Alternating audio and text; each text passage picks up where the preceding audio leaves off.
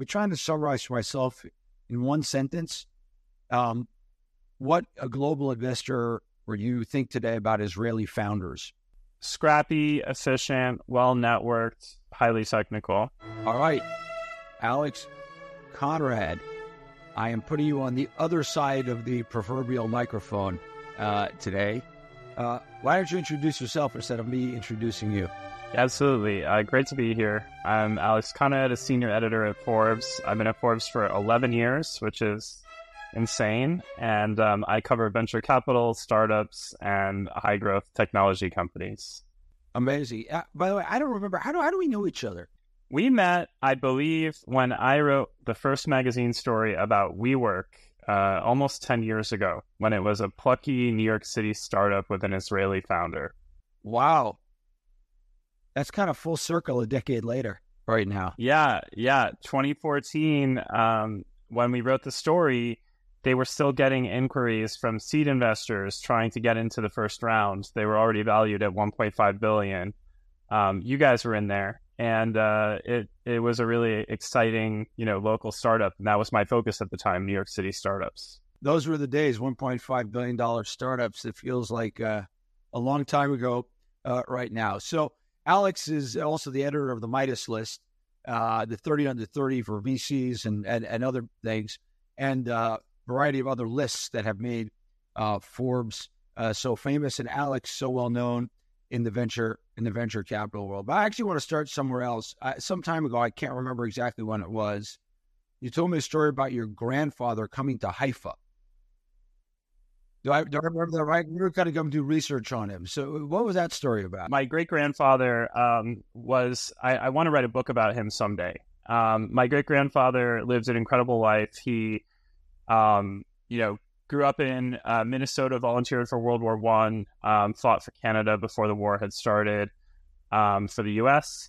He um, stayed in Europe in the twenties. He was a researcher, an academic. He met Freud. He met Ataturk, um, volunteered to drive an ambulance. And um, he was a professor at forty at the start of World War Two um, and was... took the test, uh, the field test for the O S S, the precursor of the C I A, with some of his peers.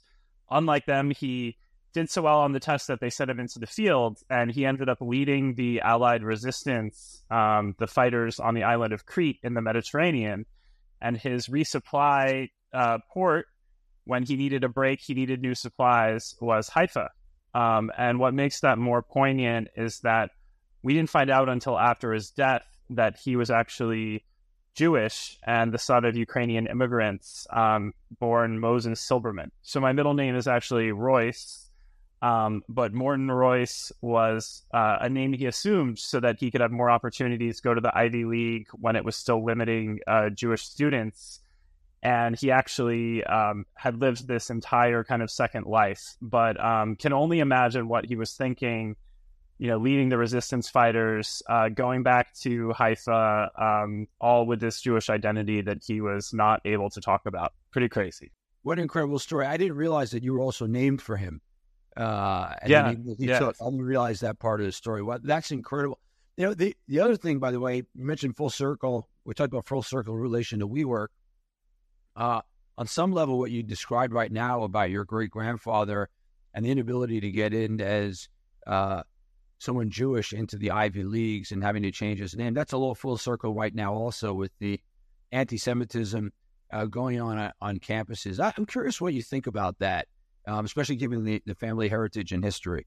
Yeah, I mean, obviously, I, I can only speak for myself. I can't speak for, for my company or for a lot of people. Um, I think as a you know Harvard graduate, a lot of my peers are you know, feeling a lot of concern um, for anti-Semitism rising in the U S. It feels like, you know, something that our grandparents definitely fought against, and, and to see um, it coming back in any forms is super disturbing. Um, and I think, you know, for me as a journalist as well, I'm always trying to get all the perspectives. And this is a really scary time where I feel like I have friends I love um, from all sorts of backgrounds, you know, from... Uh, Muslim backgrounds or, or Palestinian backgrounds as well who are hurting, and it feels like there is not a lot of uh, constructive dialogue or at least uh, empathy from from my perspective. And so, you know, I we just had Thanksgiving here in the U S, and you know, it was one of those things where I almost felt like maybe I should just keep my mouth shut, because this is not a time to kind of have those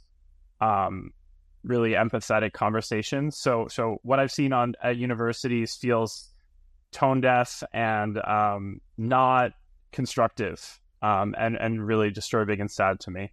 Well, why do you think it's kind of started to happen again at this moment? I mean, I you know, I live uh, abroad now, although I have cousins at you know Columbia and. and N Y U and places like that. Like, how, how did we get to this moment that this is now erupted again on college campuses? Yeah, it, you know, I, I studied archaeology and history, so I, I kind of think more in the past than, than maybe like current trends. So I could only speculate, but I think, you know, um, social media is a major contributing factor to people having quick reactions to things, wanting to participate in the, the discourse of the moment, feeling like maybe it's, uh, you know, everyone wants to weigh in on everything. Everyone wants to participate, and maybe they're not fully educated on the subject. Um, so I think you can have well-meaning or earnest young people um, finding themselves in positions that they will regret, or, you know, they would repudiate later on.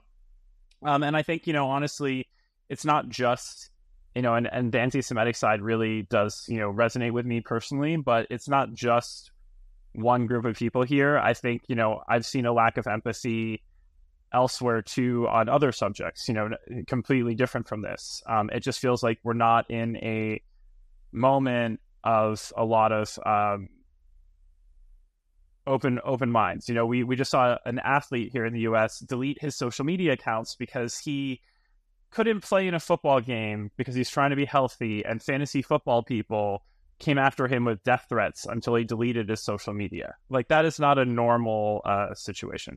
Yeah, that's kind of what I'm trying to get at. Like, you're a journalist who investigates trends, mostly in technology, which we'll come to soon. But it's like the point you made about the athlete, the, the lack of, of empathy, I think is a, is is is a, is a good word um, that has exploded.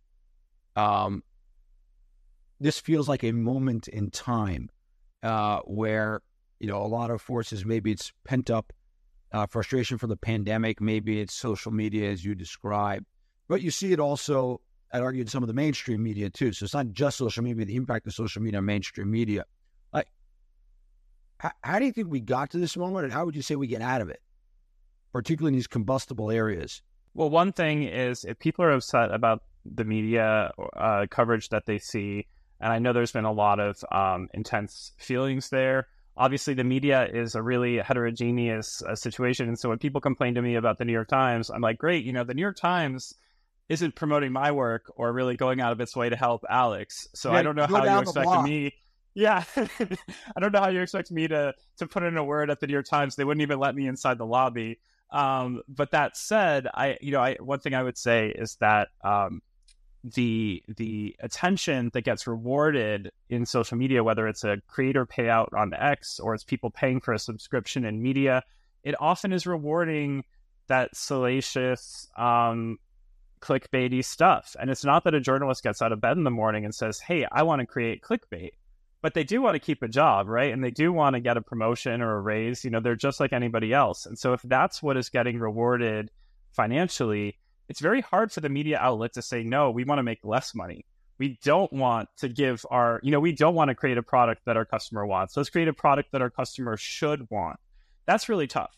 And so I would encourage people to reward good journalism, invest in it, um, support it, and and kind of give the positive reinforcement there too, not just the negative of, oh, I'm canceling my subscription to whatever paper. So, I mean, one of the things you hit on now is that incentives matter. Um, And so I just asked the obvious question on that, like, should journalism or media be not-for-profit because of that? I mean, great question. I, I think that some journalism should be non-for-profit. I would love to see a non-for-profit backstop with accountability where quality is all that matters. Um, I, I think that would be great. Um, and I would love to see more media be that way.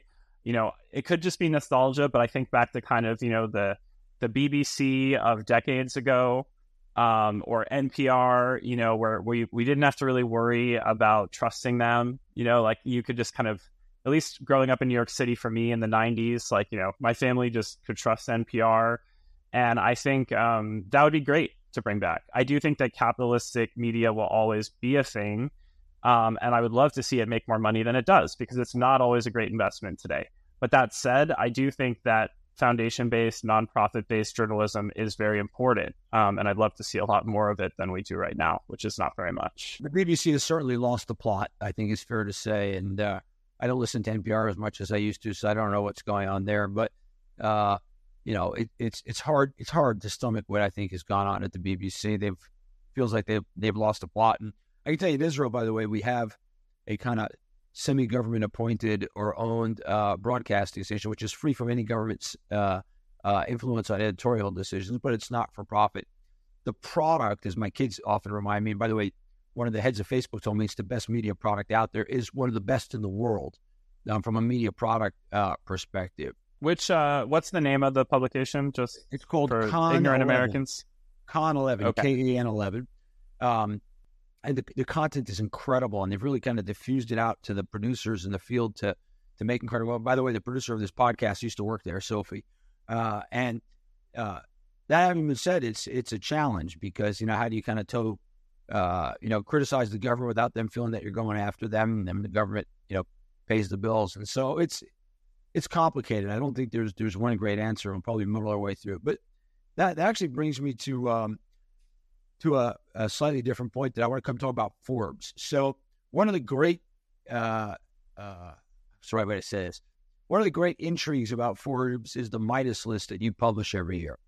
Um, and I have heard from people that there's actually lobbying efforts on the part of venture guys uh, to get themselves uh, on the list. And I often wonder about the incentives uh, in the list, not for Forbes, but like, It's a it's a wonderful thing, but does it matter that much that I should lobby Alex Konrad about it?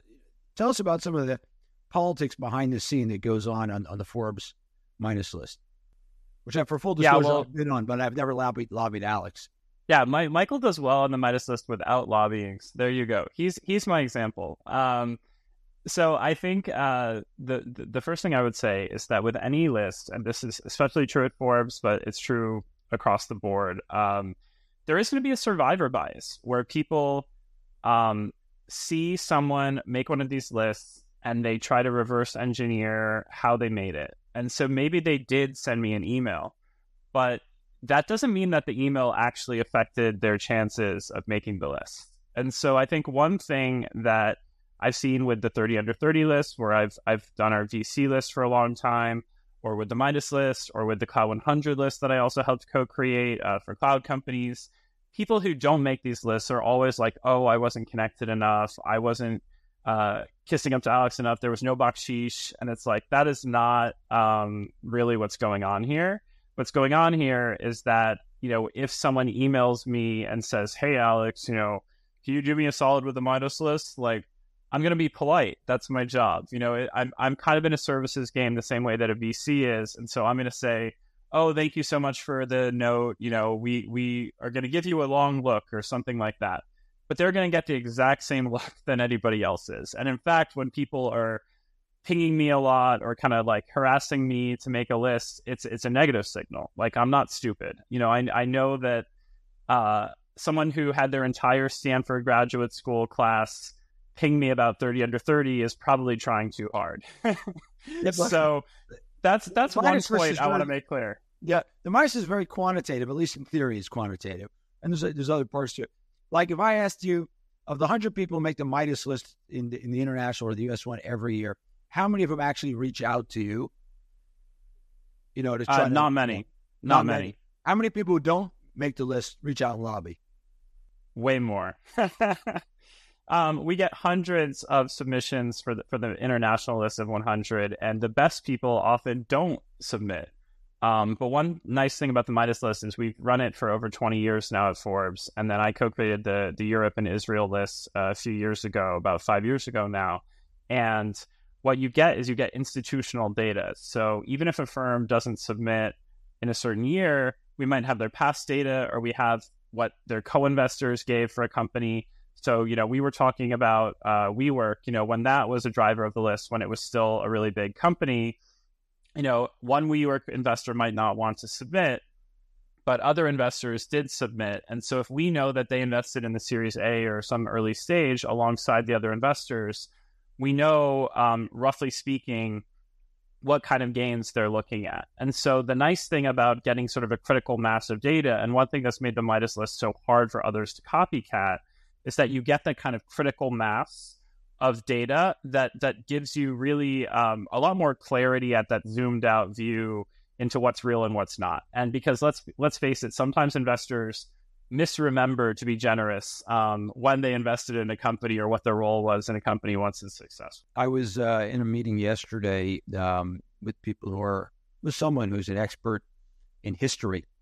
And uh, he told us, he told me a story last night um, about a bullet that had gone through somebody's neck and came out and it took the eyelid and somehow pinned it against the wall from the outside. I know it sounds gory uh, or, or whatever.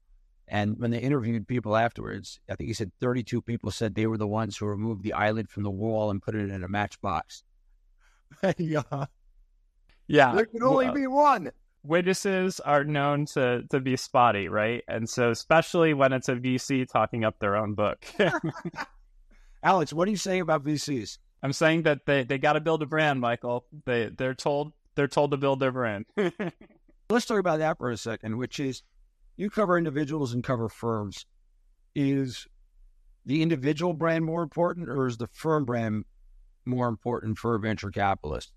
I think it really depends on the stage of their career and the fund. So this morning, I actually just published an investigation into a new firm that is kind of a crossover fund and has at least ten billion dollars in assets, and they um, are ghosts. Like the, the investors don't have photos on LinkedIn.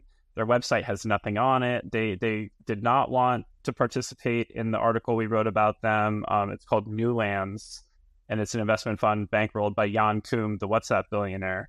Um, and, you know, so sometimes you get these ghosts and they just want the results to speak for themselves. I would say that for most investors today, especially earlier stage and earlier stage career investors, it can be um, a limiting factor or make things harder to have no brand. Um, you, in this world where people are increasingly online, you want more people to know you and to find you. And if you're only relying on those personal referrals or networks, that can be tough. Like, obviously, we both know Gili uh, at CyberStarts in Israel. And like Gili will always find security startups, um, you know, and make them drive up from Tel Aviv. Um, and he can do that. But if you were the twenty-five-year-old Gili, you would probably want to be on social media. Yeah. Or on the or on the thirty under thirty list, or on the Midas list, right? And totally. You see, this is actually, I wonder if you've done the work on this. Is there any correlation uh, between people who've been on the thirty under thirty list and later performance in venture capital? I haven't done that correlation, but I can tell you that um, a lot of the under thirty V Cs, at least, have gone on to be extremely successful. Um, some have left the industry, like Sam Altman or Shai Van Zillis, and are and are big names in the tech world now outside of it. Others are leading their V C firms. So um, there's actually like a very good hit rate of those investors actually working out. I think the most interesting correlation that we actually saw is a P R mm-hmm. firm last uh, Midas List called Milltown did an analysis of um, social media usage of the main international Midas List and found that most Midas List investors never post to Twitter slash X, never post to social media. And I think the question is, were they successful before those things took off? Or is it a flex that when you get successful enough, you don't need to do this stuff? Like, people would think you're crazy that you're a Midas Lister and running a podcast. I think that was a barb. It was, it was a compliment that you are in that cadre of investors and actually out there talking to people like me. I think a lot of investors might see that as uh, what was the Chamath thing, below their line. So I'd I'd be below the line of a lot of folks. Yeah, no, no, you're a friend more than anything. So uh, it's uh, and I don't I don't have people who are below my line anywhere on the planet. Um, uh, although I did feel a little below the line. I, I met Elon today, Musk, uh, in Israel. Boy, is that guy incredibly smart. Um, And talented. Uh, what What's the scoop? Is he is he recruiting for his A I company? What, what Why is you, he seeing you? you? You can ask him. Uh, when, All right. When, um, but uh, just just just it, it, an incredible experience, to be honest.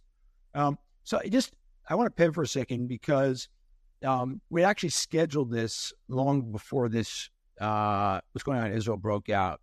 Um, but you wrote three super interesting stories about what's going on here. I actually want to start with, I think it was the last one you wrote on, uh, on civilian efforts, uh, technology efforts in Israel to supply uh, nonprofits. Why don't I let you tell the story quickly that, that you covered? Um, and then I actually want to ask you a question about it. Yeah, absolutely. So um, we were uh, interested in how the tech community in Israel um, and also abroad uh, responded really fast to what was happening um, after the attacks. And one of the things that was interesting to us was uh, how technology was going to be used. So I've written in the past about um, really successful Israeli tech companies like Monday dot com. And um, talking to a bunch of founders and others in the industry, uh, you know, I was hearing about Monday dot com being used a ton to organize volunteer efforts. But then, you know, when you, when you start talking to people, you hear more. And so a um, founder told me that they were volunteering with Hatzalah and um, doing using this kind of Uber-like app to be a first responder.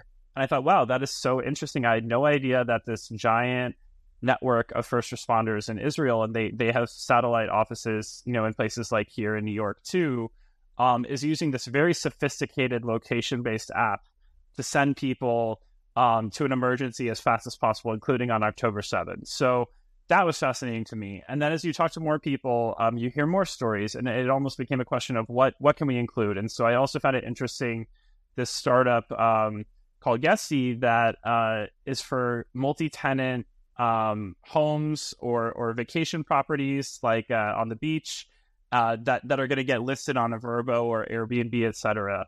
And so they opened up their platform uh, for people who had unused uh, properties to make them available to people who had been displaced by the attacks. Um, and I thought that was just really interesting. And so we kind of tried to round up some of these examples into this article that looked at sort of how the technology tools were being used. But the reality is, I also just, as as you know, heard about dozens of WhatsApp groups and much more sort of ad hoc efforts that were also sort of technology and also really inspiring. So the question that brings me to is the following. Um, what you described is what I would call civic resilience, and particularly in a, in a tech-centric country like Israel with a high density of, of technology talent, this ability, one, to organize quickly, but two, to bring advanced solutions to solve real-world problems where, candidly, I think it's fair to say the government left a vacuum.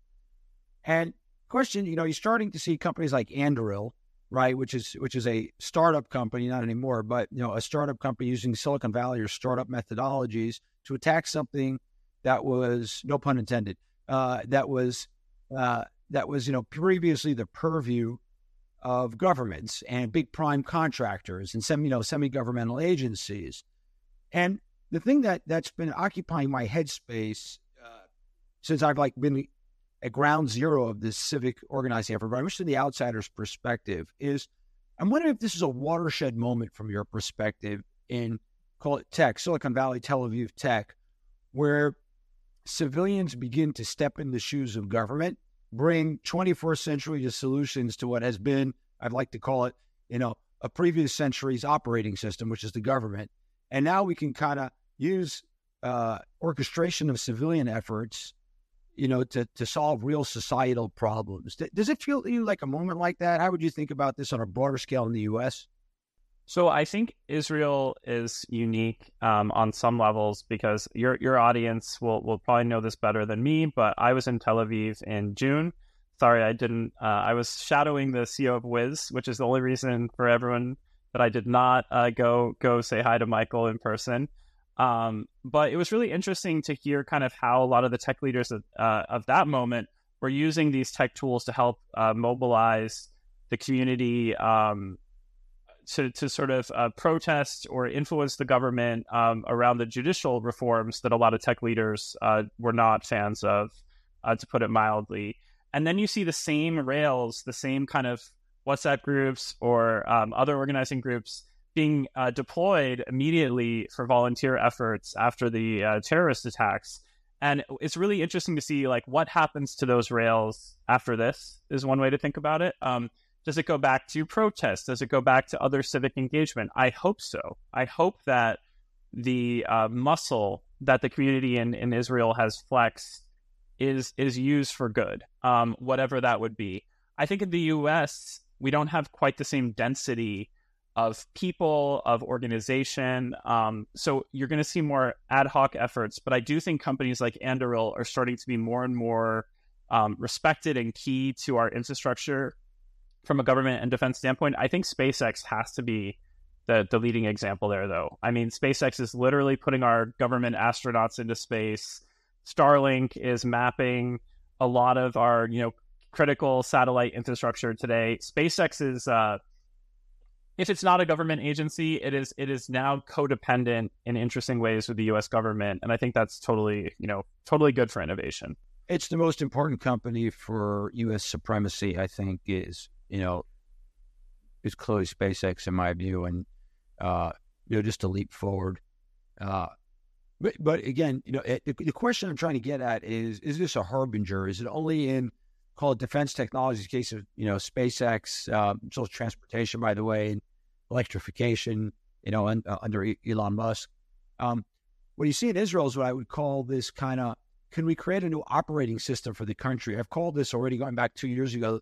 The government needs to move from management to orchestration, right? From managing all these things, you know, to orchestrating, like FEMA in the U S, right? The emergency management uh, agency is not exactly work terribly well. And it makes me wonder, given what's going on here, whether civilian efforts properly funded and orchestrated by the government and kind of led by, quote unquote, Silicon Valley or Tel Aviv uh, is maybe a new trend and maybe a new trend to invest in. And, and I'm living it. You're the outsider and you wrote about it. So I'm, I'm more interested in your perspective. I think, I think, um, I think Israel can be the, maybe the proving ground for, for larger uh, populations there, because I think, um, again, smaller smaller country where tech is very clearly uh, the the driver of, of G D P growth, um, and I think maybe um, it's not as controversial uh, as maybe Silicon Valley can be in, with some politicians in the U S on, on both sides of the aisle.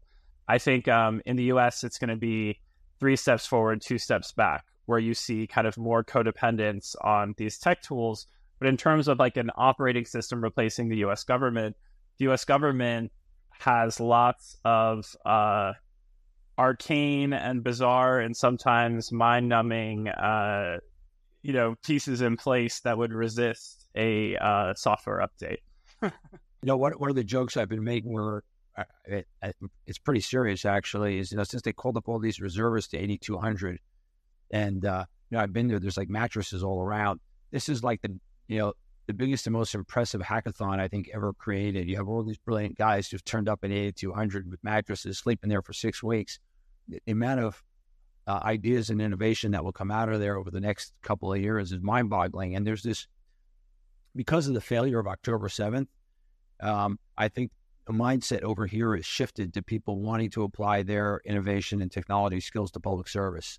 Um, they've got to solve these problems. And uh, I think it's that's, that's amazing. Yeah, that's that's awesome, because so many of those smart eighty-two hundred and eighty-one grads, um, we see them creating cybersecurity companies that are, I think, good for the world, usually, not always, but usually, um, but maybe incrementally better than what came before, um, because it's like the safe, smart thing to do. Or, you know, or they join a company like, you know, obviously I, I've written a cover story about Wiz this year, um, and I've talked to a bunch of these folks. And and some of them even go into like ad tech, right? Which is not exactly world inspiring. And so if maybe those ad tech entrepreneurs and some of those security folks are getting into civic tech and, and other areas, I think that's that's only good for the world. I wonder if you make the Midas list of investing in that stuff. You know, I wrote about a, a new fund manager um, here in New York who has a fund just focused on things like uh, disinformation, user privacy, um, you know, people having real ownership of their digital assets, um, some of this edge stuff. It's it's a brand new fund, so she's many years from making the Midas list, but I'd love to see more funds like that and more investment theses that are taking a different approach than, um, hey, see if Gili and anyone else who's in on the eighty-two hundred uh, alumni network can cut me into the next security deal. Uh, I love Gili, but what's the name of the uh, what's the name of the person who's running the fund and the fund name? that you described? described? Oh, um, I'm talking about Gili Renan uh, from well, Cyber no, Starts. I mean, with... The New York Fund. The New York Fund focused on... Oh, oh. Um, Zoe Weinberg, ex-ante. Uh, I just wrote about it. It's a thirty million plus first-time fund.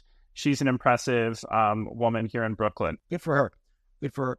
So I want to switch gears for a second to another piece you just wrote uh, about about Gazan tech. So, you know, full disclosure, I, I have a company. We employ a uh, hundred people in in uh, Ramallah um, or so, maybe yeah, close to a hundred people in, in Ramallah or so. Um, I have been involved with. Uh, uh, I hosted the Gaza Sky Geeks at my office some number of years ago, and and a bunch of other initiatives. Um, I'd love to hear, like, firsthand what you heard when you interviewed the Gazan uh, tech people. Yeah, so it, this was this was something that was important to us to to think about and cover too, because um, when I went to Israel uh, with Forbes uh, about a year or so before COVID, um, we did a hackathon in Jerusalem at the J V P offices or, or in their yard. And it was Israeli founders, but it was also um, Palestinian founders. They were from the West Bank, not from Gaza, but, you know, founders from a very different background. And to see these entrepreneurs rubbing shoulders and joking around, like they had some of the similar technical problems, that felt very hopeful to me. Um, and it was a real kind of heartwarming feeling, um, even if it was just for a moment. And so it was, you know, obviously... something that we thought about as we were talking to all these Israeli entrepreneurs was also like, hey, what about those founders who had kind of talked about economic progress and sort of technology as a way to maybe lift up their um, their own people in, in places like Ramallah? And so we tried to talk to folks, and um, it was definitely somber. It was it was a it was a tough tough conversation for very different reasons. You know, I think some of these folks. Um, were just trying to say to me, hey, Alex, like I, you know, and, and my colleague, Sarah Emerson, they were saying, it's hard to think about the future of my startup when I'm not going to have stable internet access, when I, my employees who are in Gaza can't get back to me in Ramallah. Um, I can't reach them by phone. I have no idea if they're alive or dead. Um, and that's, that could be weeks, um, you know, and, and I think like, it was just a very visceral um, sense where where they where their startups like weren't going to have internet access, um, let alone worry about, you know, people getting called up or something like that. And that is, you know, it's it's very hard to compare these situations. I don't think it's fair to compare them. Um, and I think, you know, Israeli startups have have just shown incredible resilience. I just think separately also. Um, It was something we wanted to look at was was these founders in in the West Bank, especially, which is where most of the, the tech innovation is, um, such as it is, because I do think they were seen as a bastion of hope, as a sense of, you know, innovation, right? And and let's be real, like if you went through Gaza Sky Geeks, if you learned how to code, if you were trying to get a remote job with Google or something, you're probably the kind of person who would be easier for someone like you to talk to than than than than a random other person, right? Like these are people who wanted to engage in the global economy, yeah, um, and and and believed in the power of entrepreneurship, and that's something that I do think is international. I think it's uh, I think it's fair to say that it's it's very tough uh, for them under Hamas as well. Um, you know, people who want to be part of the global economy, and uh, you know, let's just say those aren't those aren't twenty-first century uh, methods of of Hamas. You know, what what are the previous guests? Uh, that I had on the podcast, I guess like three years ago, was Eyal Waldman, who, uh, as you know, was the founder and C E O of Mellanox, which was sold to NVIDIA, and, and his daughter uh, was killed in the October seventh uh, massacre. He was perhaps the largest employer of technology talent, uh, Palestinian technology talent, uh, both like, both in Gaza uh, and in uh, and in the West Bank. And I, I, it's you know, he's he's always a hopeful person, uh, an incredible uh, leader. But, uh, you know, that that's that's a tough element right now, I think. And uh, and, and Michael, one one other thing that, that that just makes me think of is, you know, I do think that um, Palestinian tech founders were largely scared to talk to us because they didn't really see um, a way that it would help them or improve their lives, because they could face backlash from international community, or they could face backlash from Hamas and people in their own backyard who don't like that they are talking to Americans, don't like that they are um, trying to use technology in this way. And I, you know, for them, it was sort of like, what is the upside in sticking my neck out and talking to you and facing repercussion? And that is a very tough thing as a journalist to hear, you know, like, yeah. like to, to, cause, cause there isn't really a good answer for that, right? Like, why should you risk your life to talk to me? Um, it's just a Forbes story. I'm just trying to shine a light, but you have to protect yourself, you know? Yeah. That's a tough thing as anybody to hear, I think, uh, not just, a, not just a journalist. You know, I, I, I'll throw an idea back at you.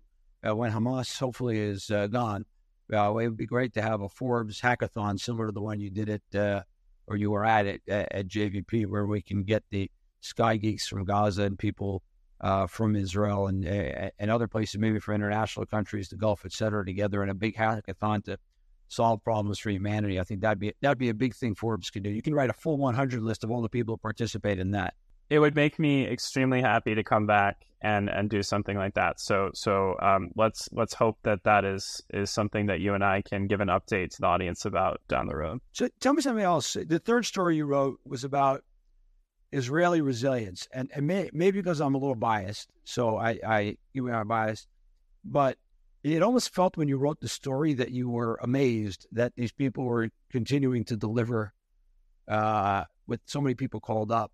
Um, and then I almost felt, uh, uh, I don't know what the right word is, uh, that you were almost split on some of these smaller companies that were struggling to make it, um, inspired by the fact that they saw a higher calling to serve, to serve the country, but, you know, kind of wistful to sad that the companies would, would, would likely not make it because, you know, they couldn't focus on, on fundraising.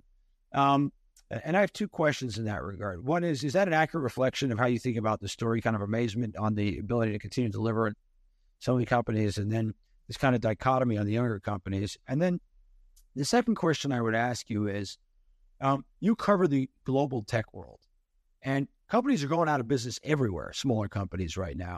And I kind of wonder in your own head how much you attribute to what's going on here geopolitically, locally, and how much you... Uh, you say is, oh, no, that's just the general, we hit the end of twenty twenty-three, going into twenty twenty-four, money started to run out, and this is happening everywhere.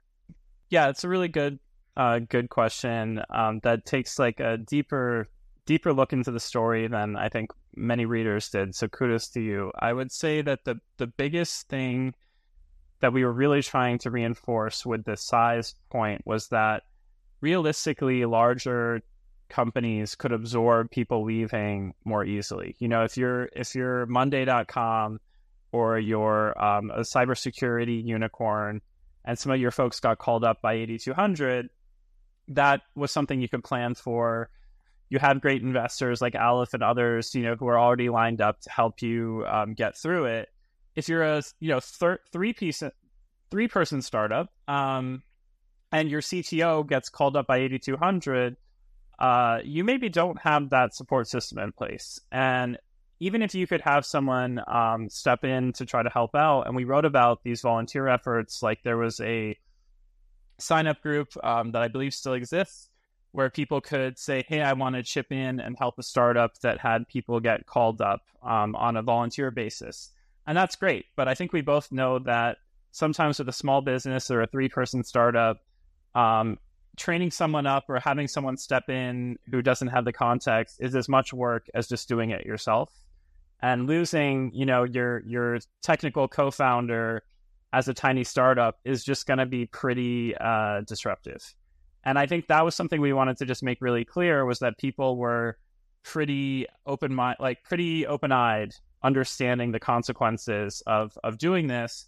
And we were, we were pretty blown away by just how, um, matter of fact they were about it, how eager they were to still get called up, you know, people flying back from the U S um, or trying to organize donations on their way at the airport to get back, because this was just something they had to do. I don't think there is the same sense of civic duty in the U S in any industry, but including among entrepreneurs, you know, where I think entrepreneurs would be like, no, you know, I got to protect my startup.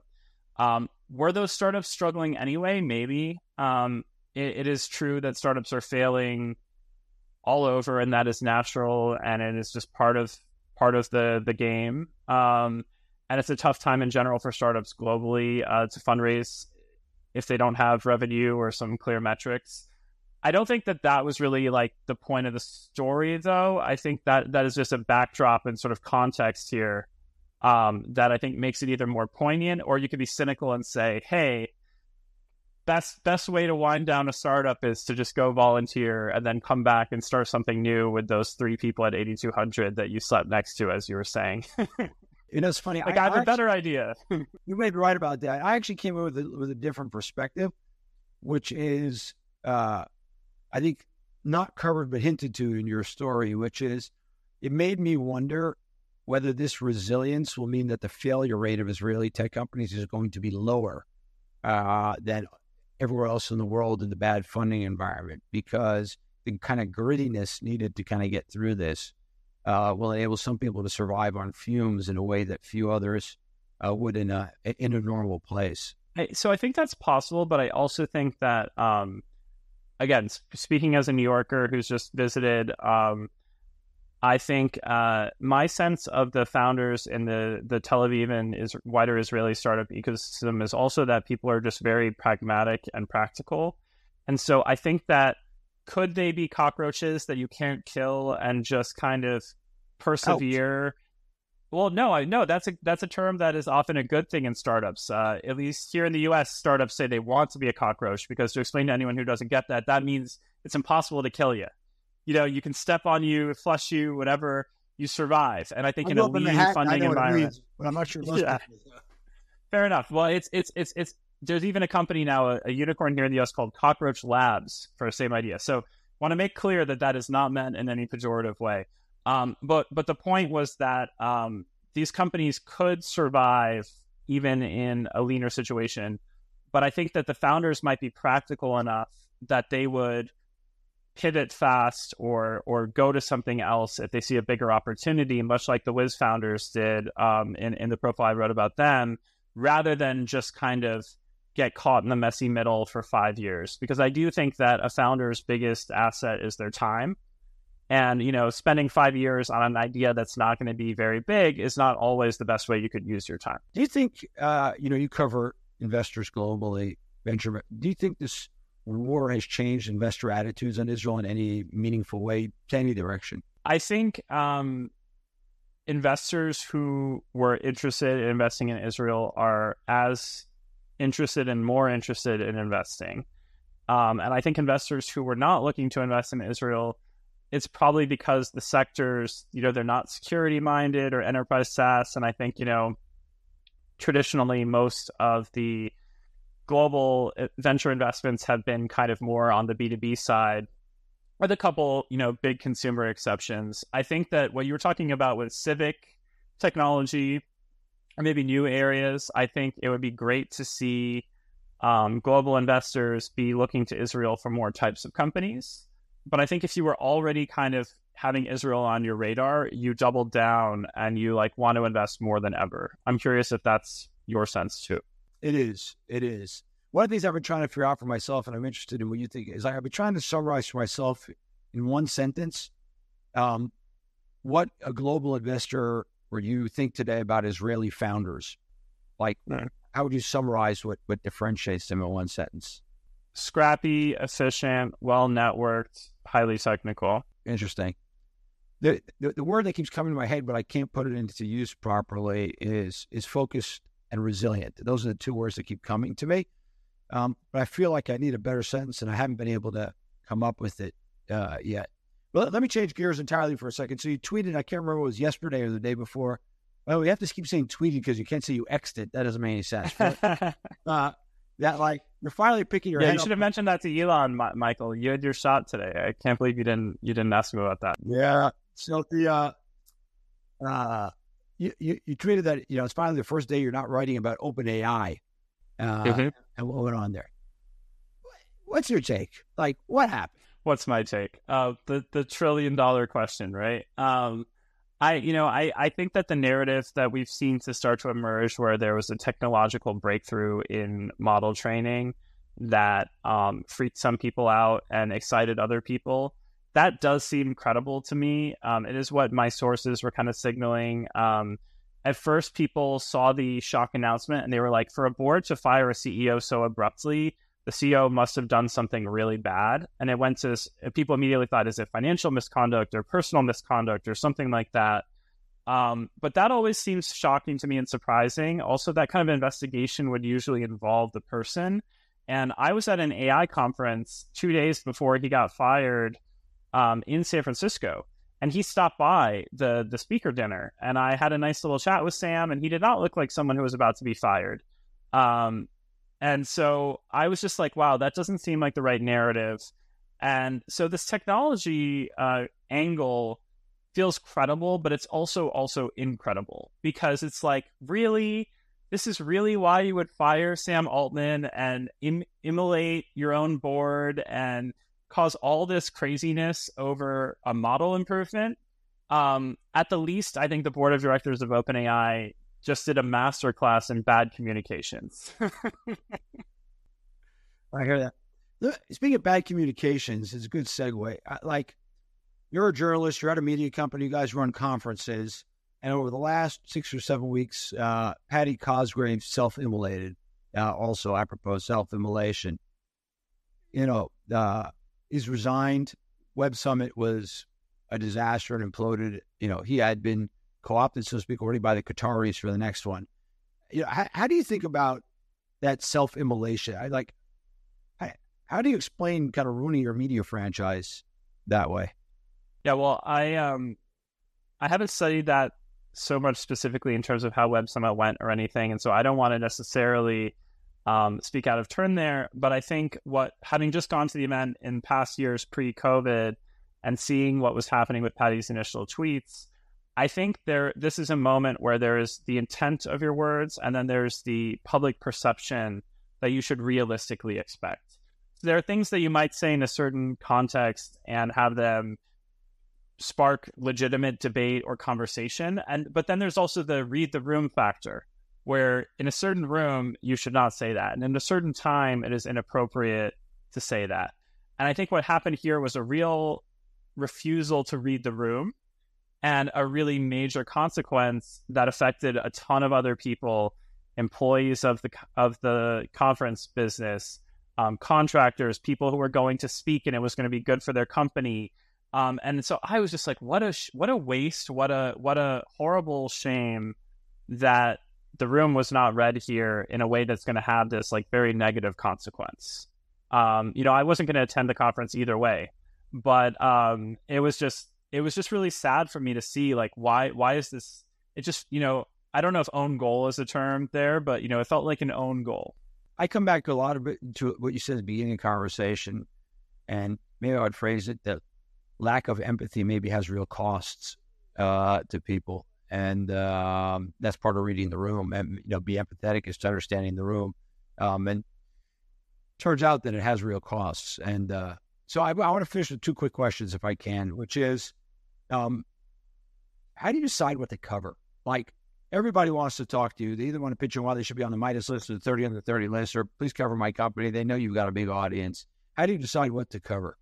Well, part of it is that I um, I always feel short on time, and I have to really defend my time. And so I kind of every morning think from an impact standpoint, am I spending this day well? Is this the highest impact way I could spend my day? And unfortunately, a lot of the time I don't give myself a great grade there. I'm like, I could be doing better. Maybe this I should not have agreed to this meeting, or maybe this article is not the highest impact one I could have, but I at least try to be writing things that I think are going to drive conversation and have meaningful impact and contribute to a healthier tech ecosystem.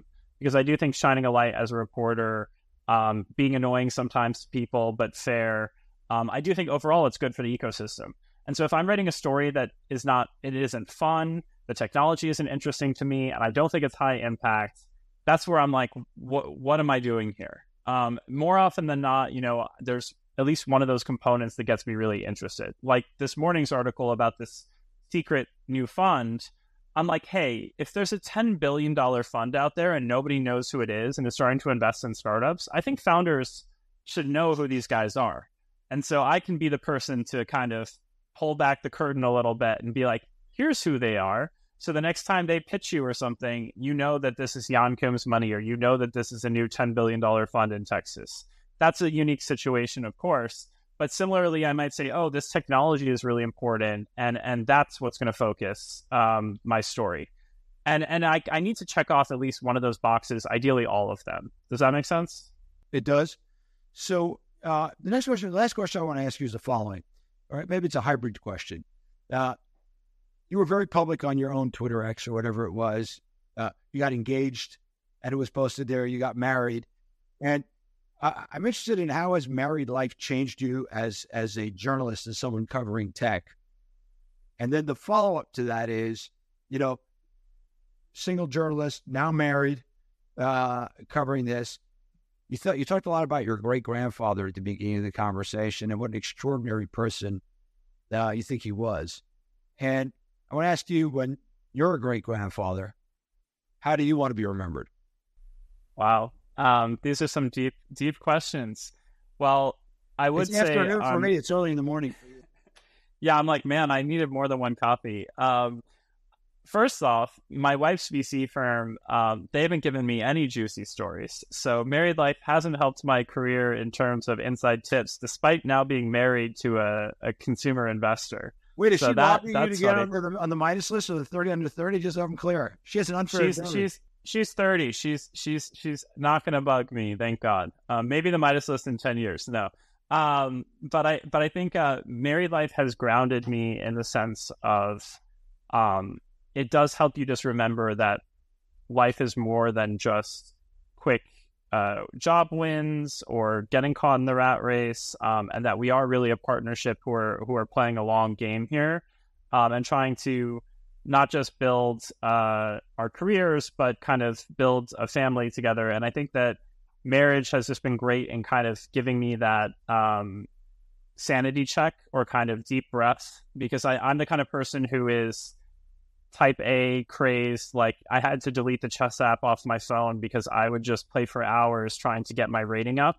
Um, I'm that kind of competitive person. And so to have that grounding has been really important for me. And then in terms of, you know, how I'd want to be remembered, it's it's hard. You know, Michael, I, I think when I was younger, when I was in college, um, and I was big in history, and I still care about history, but I, I really studied a lot of these kind of great leaders, and I thought, oh, it's, life is all about having the biggest possible impact in very noticeable ways. You know, whether it's you're a head of state, or you had a massive new invention, or you created a new economic theory, like, you know, the, the key in life, like, winners will be remembered forever for doing something really big.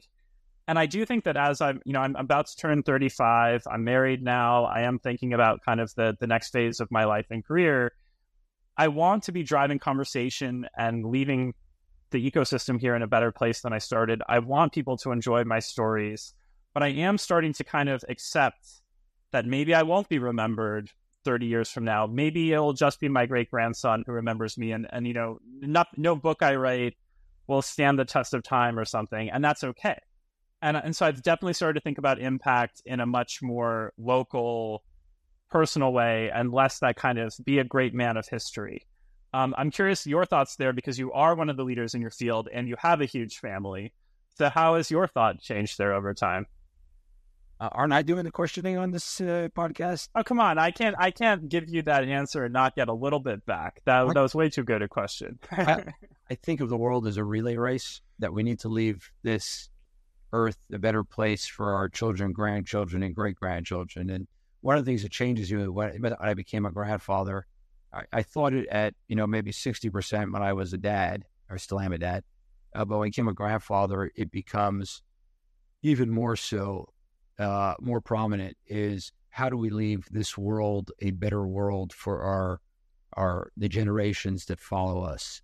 And uh, that has that that that occupies my my mind. And you know, and it's, how do you leave a family like that? How do you leave a country like that? And how do you leave a world uh, that is better for that? And and grandparenthood has has made that far more prominent in in my thought and may, and in my behavior. Uh, my kids would probably tell you not too much of my demeanor, um, but but I think uh, that that that's That's, I think, the big one. I, you know, and it's, uh, I think we're in a tricky decade. I, I just finished writing something, or almost finished writing something, that kind of looks at the world from two thousand eight till two thousand thirty, um, which I think is a, yeah, it's like a twenty-two year period of of real, you know, dissonance. We had the great financial crisis, then ZIRP, um, which created this, uh, COVID, Russia, Ukraine, you know, Israel, Hamas, radical jihad re- re- rearing its ugly head uh, around the world, um, China, U S in the middle. I mean, it's, we got a lot going on. And so, uh, you know, how do we leave this a better world for our children and grandchildren and great-grandchildren, uh, uh, you know, matters. And I'm actually eager because that for the, when you write the book about your great-grandfather, maybe think about the question about how did he leave the world a better place for you, and then how you can do it for your great-grandchildren.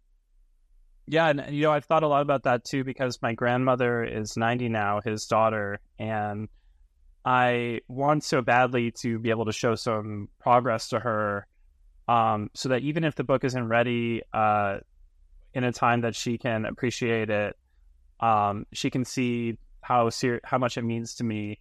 But it also got me thinking about her impact and her effect on our family, too. You know, I'm so proud of my sister and my cousins, you know, her grandkids. And even though my great-grandfather met all these famous people in history, um, you know, and, and lived this crazy life, um, he did it for his daughter, my grandmother, and she had a massive impact in her own way as a nurse practitioner and as a volunteer, um, and doing a lot of other stuff. So, you know, he would be the one who rubbed shoulders with the famous people in history. But, uh, you know, this is also for my grandmother, too. And I think that reflection has been really healthy for me. By the way, I, I can go, hold on. So these over here in the corner of my office is a box. Uh, on Saturday night, I went to pick up. My grandmother passed away this year at ninety-nine. And they finally cleaned out all of her effects, including ten cartons of old pictures. I have uh, their wedding album in, in the box over here. With this, apropos technology, these are D V Ds. You can see this one. It says on it, nineteen sixties old films.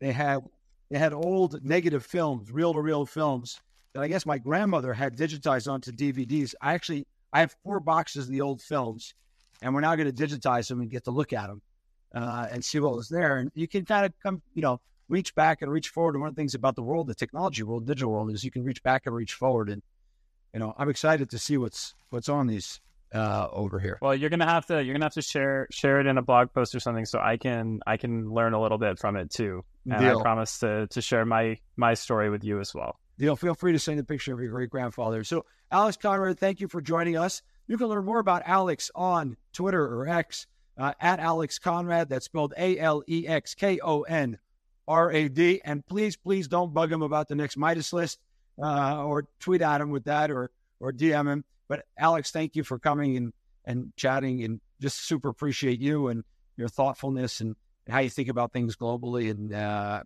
you've been a good friend, so thank you.